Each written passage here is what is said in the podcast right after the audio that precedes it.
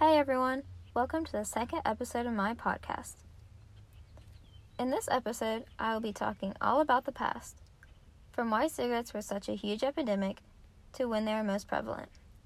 Cigarettes first came to fame during World War I when they were known as soldier's smoke. Originally, they were handmade luxury items. As mass production increased, so did the availability of cigarettes. This led to the decline of traditional pipe smoking and tobacco chewing. A new epidemic had begun, and it grew at a rapid pace. Not only was there mass production, which led to the incline, but also a transportation increased, allowing for the distribution of products. There was also mass media advertising and the introduction of blends and curing processes, which allowed for the inhalation of tobacco. In the early years of smoking, physicians were unaware of the significant health threats that cigarettes pose. Lung cancer rates drastically increased as the use of cigarettes increased, but still, physicians did not correlate the two. In the 1920s, the brand Camel controlled 45% of the U.S. market. Around this time, smoking among women increased. Philip Morris is a major reason for this. It was an African multinational cigarette and tobacco manufacturing company, which began marketing Marlboro as a woman's cigarette. They claimed that the cigarette was mild as May, which would be good for women.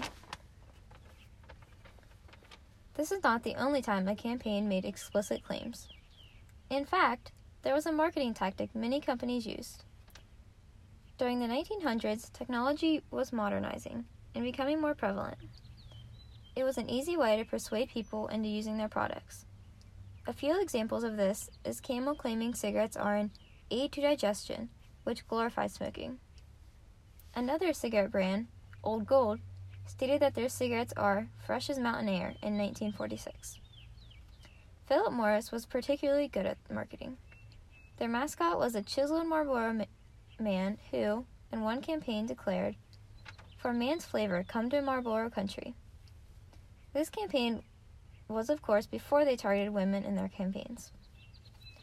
Camel also made another claim saying, More doctors smoke camels than any other cigarette.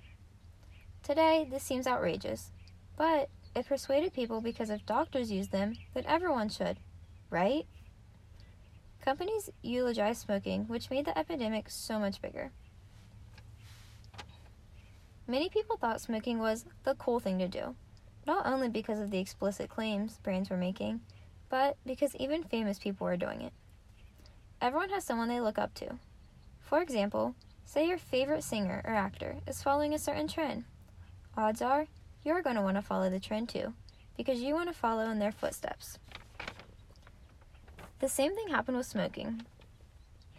Hollywood icons like James Dean and Humphrey Bogart were rarely seen without a cigarette in hand. Even screen beauties such as Audrey Hepburn and Marlene Dietrich were smoking publicly. They made smoking look sophisticated, which made more women have the urge to smoke. Famous people are very influential, and there was no laws preventing them from encouraging smoking. In the early 1940s, which was during World War II, sales reached an ultimate high, according to Boston University Medical Center. They were even included in soldiers' rations. By the 1950s and 60s, concerns over health risk were growing. Companies began marketing safer cigarettes, which were probably not actually that much safer, and laws were being enforced to ban the advertisements of smoking in many countries. Things started looking up as many lawsuits occurred, and people started to believe smoking was politically incorrect. Social norms shifted as advertisements were banned, efforts, efforts to restrict sales and marketing to adolescents increased, Smoking was no longer permitted on airplanes, and an increase on federal and state taxes. By 1995, smoking was banned in most enclosed places of employment. In general, there has been many societal beliefs concerning cigarettes over the years. In recent years, there has been growing evidence that companies knew the effects of nicotine and exploited people. Of course, it's not 100% proven, and no company has admitted to this. Today, 48 million U.S. adults smoke, and about half of those will die from a smoking related disease, according to Centers for Disease Control. In the next episode, I will discuss COPD, which is the most common disease resulting from smoking. Thank you so much for tuning into this episode.